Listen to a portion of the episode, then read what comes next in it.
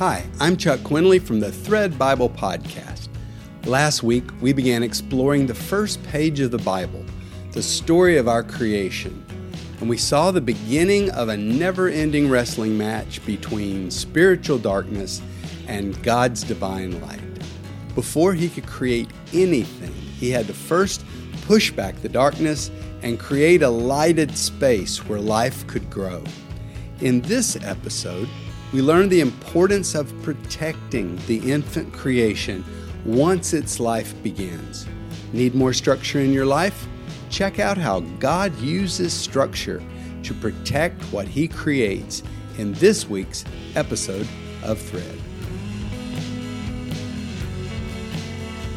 Welcome to Thread, God's Word tying together all the pieces of our lives through verse by verse study of the Bible. In season four, we're exploring the bedrock of the entire Bible, Genesis 1 through 12. The Thread Bible podcast is brought to you by MediaLightAsia.com.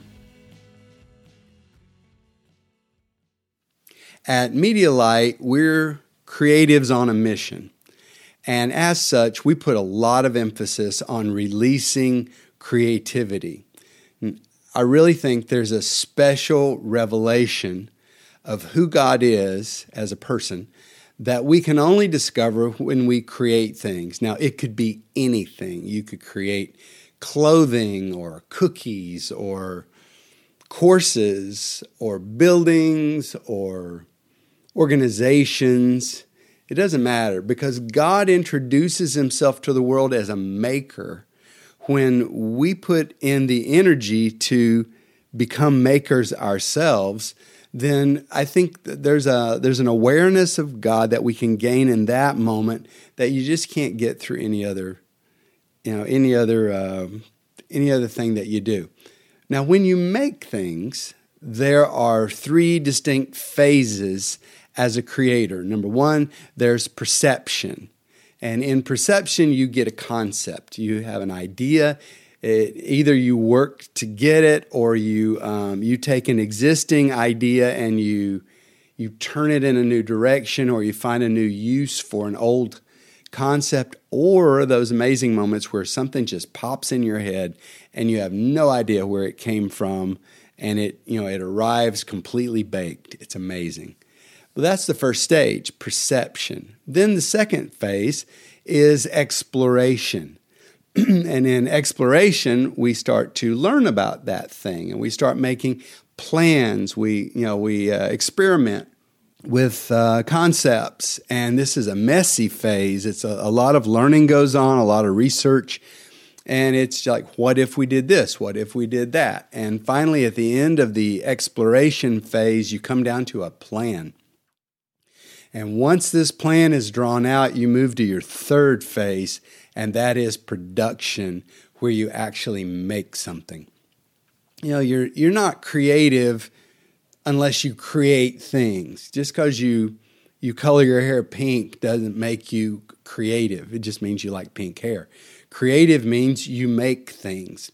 And if we're going to be creative, we need to make things. And there's a joy in making things, whether the thing you're making is a family or a company or a nonprofit or a song or a garden outside. But in the making of things, we're missing something, and it's, it's really something crucial. If we don't acknowledge how fragile new creations are, that's why we're so tender with babies. You know, how easy new creations are to destroy, especially when they're young and tender. So today, let's learn from the master creator. Because on day one, that's last week's lesson, we get introduced to the idea that creation is first a spiritual struggle. It's a struggle against darkness and against forces of entropy that in Hebrew we said uh, the phrase is tohu vabohu, uh, tearing things down until it has no shape, no form, and it's empty. Those are the default um, states of the universe, and these these powers are fighting against us. And so people who say they want God to leave them alone, they just don't understand the powers that are pressing down at all times that would destroy them. So we learned last week on day one about darkness and entropy and Ra, you know, the destructive power, and that it's being held back only by the active presence of the creator and giver of life. And we'll learn later when God outlines mankind's mission on earth that you can't just build and create endlessly. You have to also be attentive to the forces of darkness that are going to work to destroy everything that you build. This relentless pressure of tohu vabohu to reduce all things back to emptiness and formlessness. Uh, there's a book that I just can't recommend enough. Uh, it's called The War of Art, and it's written by Steven Pressfield. And he calls this resistance. He says anyone who's involved in creative enterprises where you're trying to make something is enlisted, whether they know it or not, is enlisted on the side of God. He is the creator. No one else can create. And whenever humans create, we tap into his power. And so we're trying to make the world a more beautiful place and uh, a more wonderful place. And so as we use art, we will find immediately that we're being pushed back. All these weird things will happen. And some of it is inside our own head, this hesitance, this insecurity that will make us want to, you know, not even start. But there's also external situations that will just happen, things that seem like they should be random, except they're they're organized and they're orderly and they they just seem trying to stop us, stop us from starting, stop us from finishing. Well, all of that is the darkness and tohu vabohu, and that is the default state of this universe. So you can't just create, you have to also protect what is created. That's a big life lesson, and it is at the center of episode four protecting the creation. Now, once you've created life, you have to protect it. This is true whether we're talking about gardens or guitars or paintings or plumbing or roads or clothing or cookies.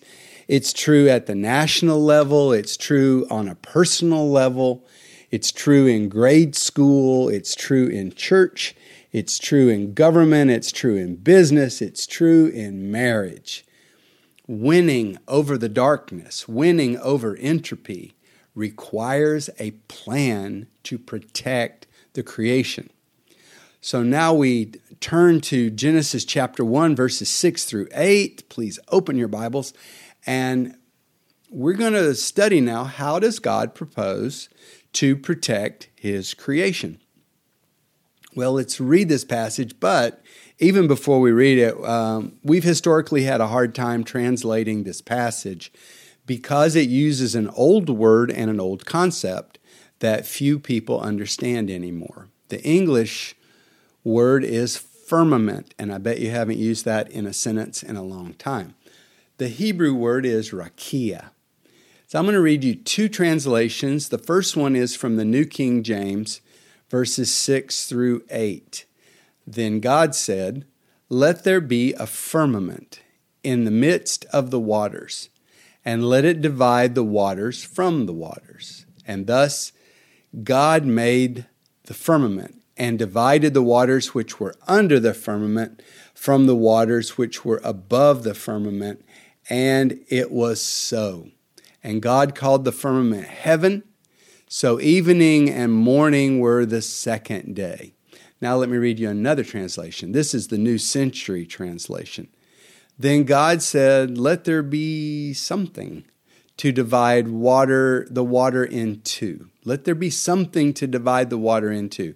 So God made the air and placed some of the water above the air and some below it. And God named the air sky. Evening passed and morning came. This was the second day. Okay, the firmament. So you can already see the the translators wrestling. I mean, New Century just says something. They just use that word. Uh, for firmament or rakia, well, let's talk about it. Stay tuned.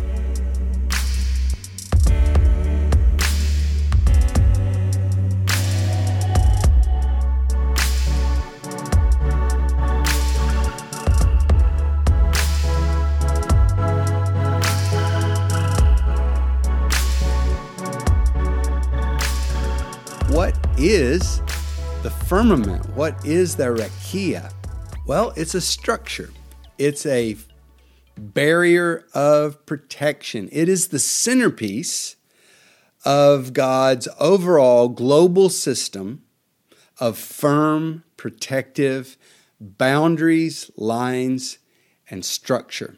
Uh, if you got bogged down and confused about all the all about dividing the water, let's just go back and you know this this was written thousands of years ago. So you you see a human, they're standing on standing on a hill, and you look down and you see the blue ocean. It is below us. And then you look up in the sky and you see a blue sky. And in the blue sky, occasionally, the water falls out of the sky on top of us.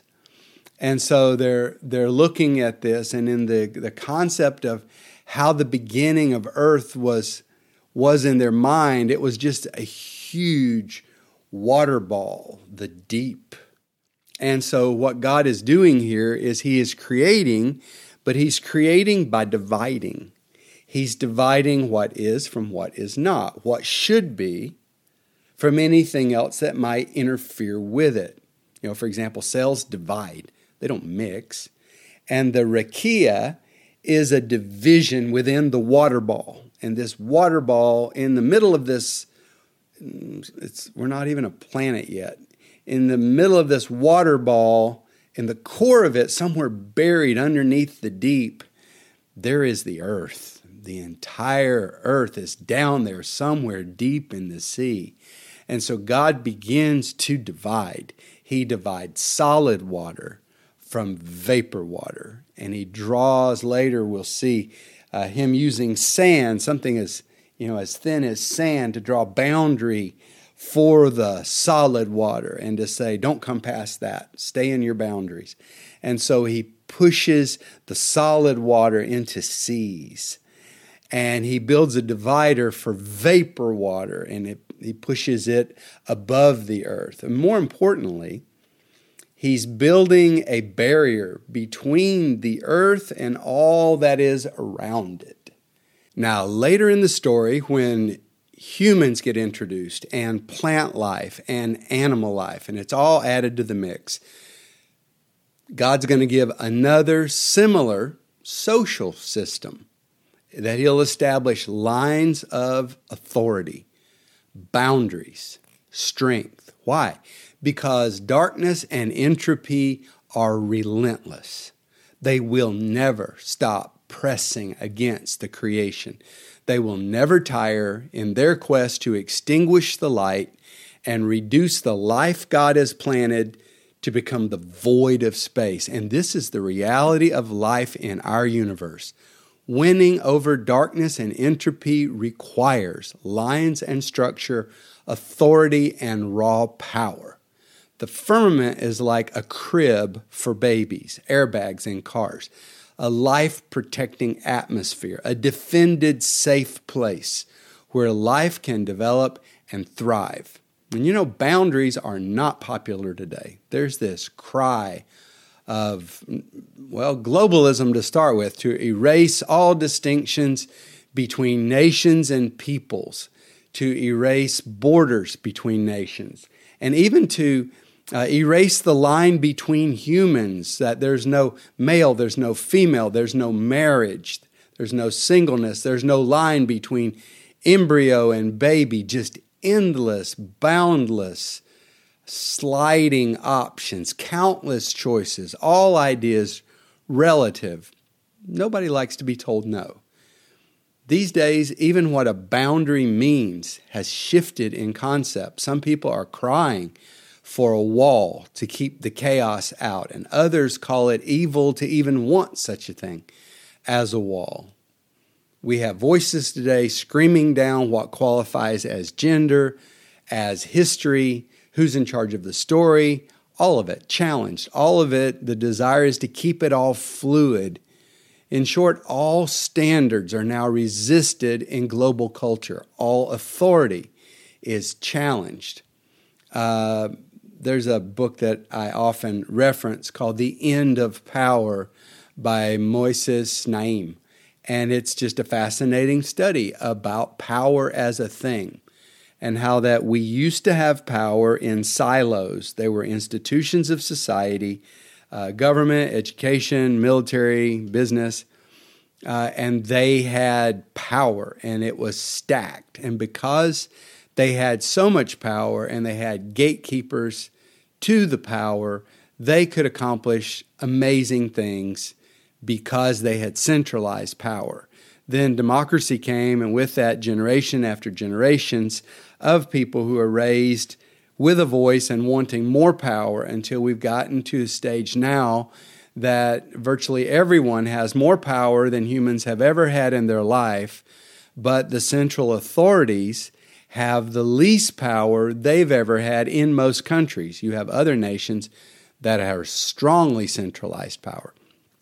What it means is that local government, state government, national government, they struggle to do their jobs. Teachers without authority, policemen without authority. And you just keep doing this until no one's in charge of anything. And relativity rules, and leaders are afraid to even speak specifically about anything. But Genesis teaches us that boundaries and lines are essential even to creativity. You need structure, you need to rule out some things, you need some restraint on creativity, and it, it allows you to create. You know, if uh, we we do lots of creative projects as a as a group here at our base in Thailand, and uh, it's a way we train students. But if we just say, "Oh, make anything you want," they're going to sit there for weeks trying to figure out what to make, and the result just won't be all that good. But if we say, make a documentary, it can't be more than three minutes long, it's got to be, and you just lay it out, the tighter the brief is, the more they are free to create. And they make things that are really amazing and even, even surprise them. Well, that's how it is with boundaries and lines. We need it. Even creativity needs it. It allows creation to survive and thrive despite the very present threats that surround it. We'll be right back.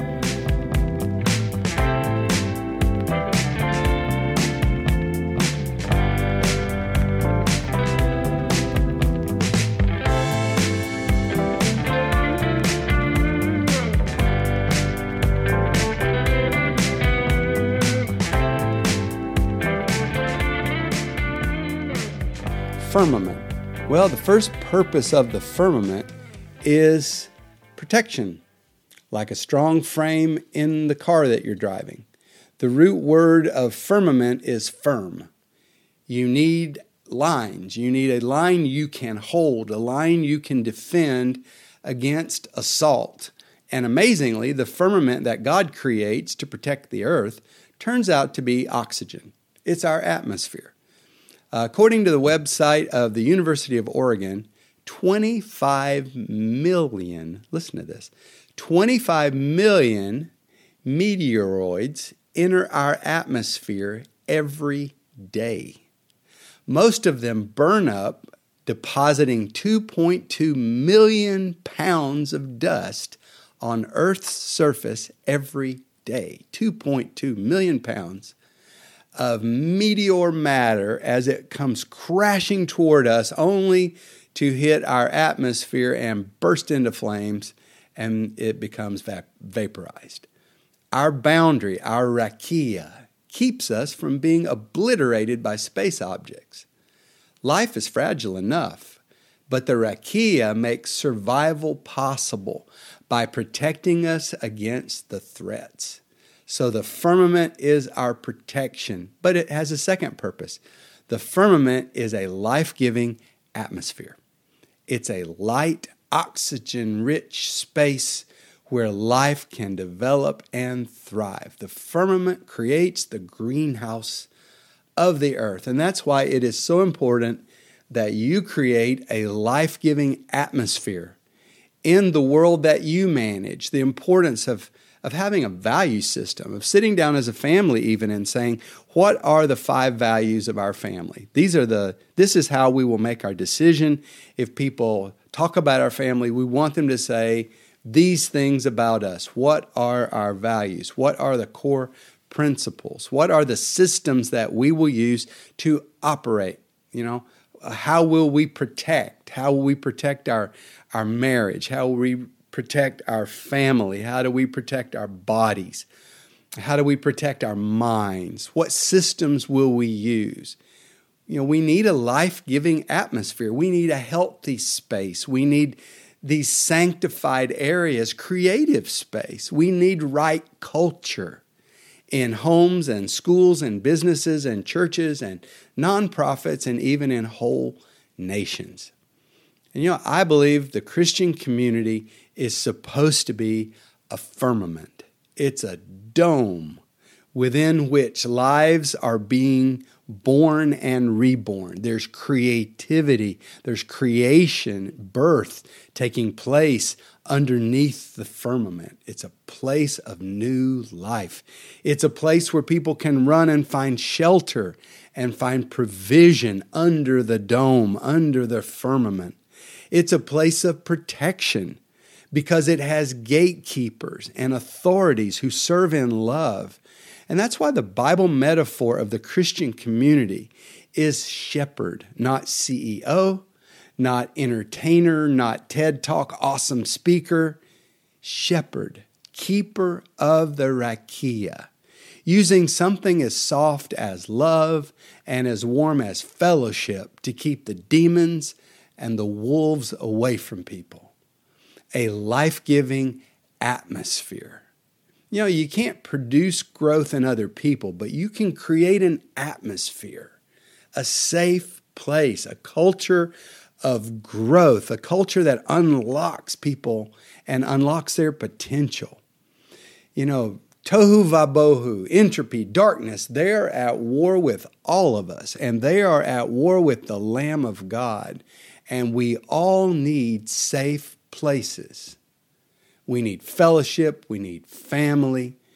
So thank God for these structures because we do have them. We have a physical space above the earth that protects us, but within that dome of the earth, we have all kinds of other structures, social structures, homes to live in. Thank God for these structures, for all the means of protection that He has established on this planet support those who are serving.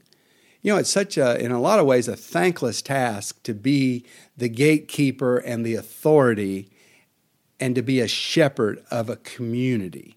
And you're trying to, to build a healthy community. It's a lot of work. And you, you deal with the complaints and all that and the relentless attacks from the outside. So support people. You know, think of something you can do this week for those that you know are behind the, the firmaments in your life that are keeping you supported at work, in your church, in your in your family. Those who are working to keep, you know, make sure there's no holes in the atmosphere.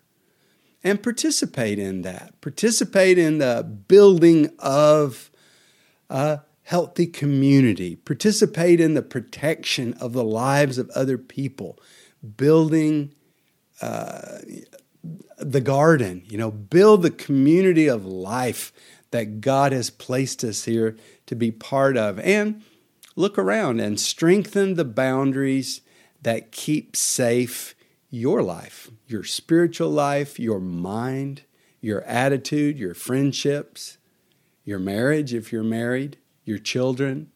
Strengthen those boundaries this week. The rakia, the firmament. Well, I've learned a lot. I hope you have too. Uh, if you're getting fed by the Thread podcast, please share this with your friends. Uh, the podcast system makes it really easy to share episodes with other people, whether they're on Spotify or any other place that you might look and find the podcast.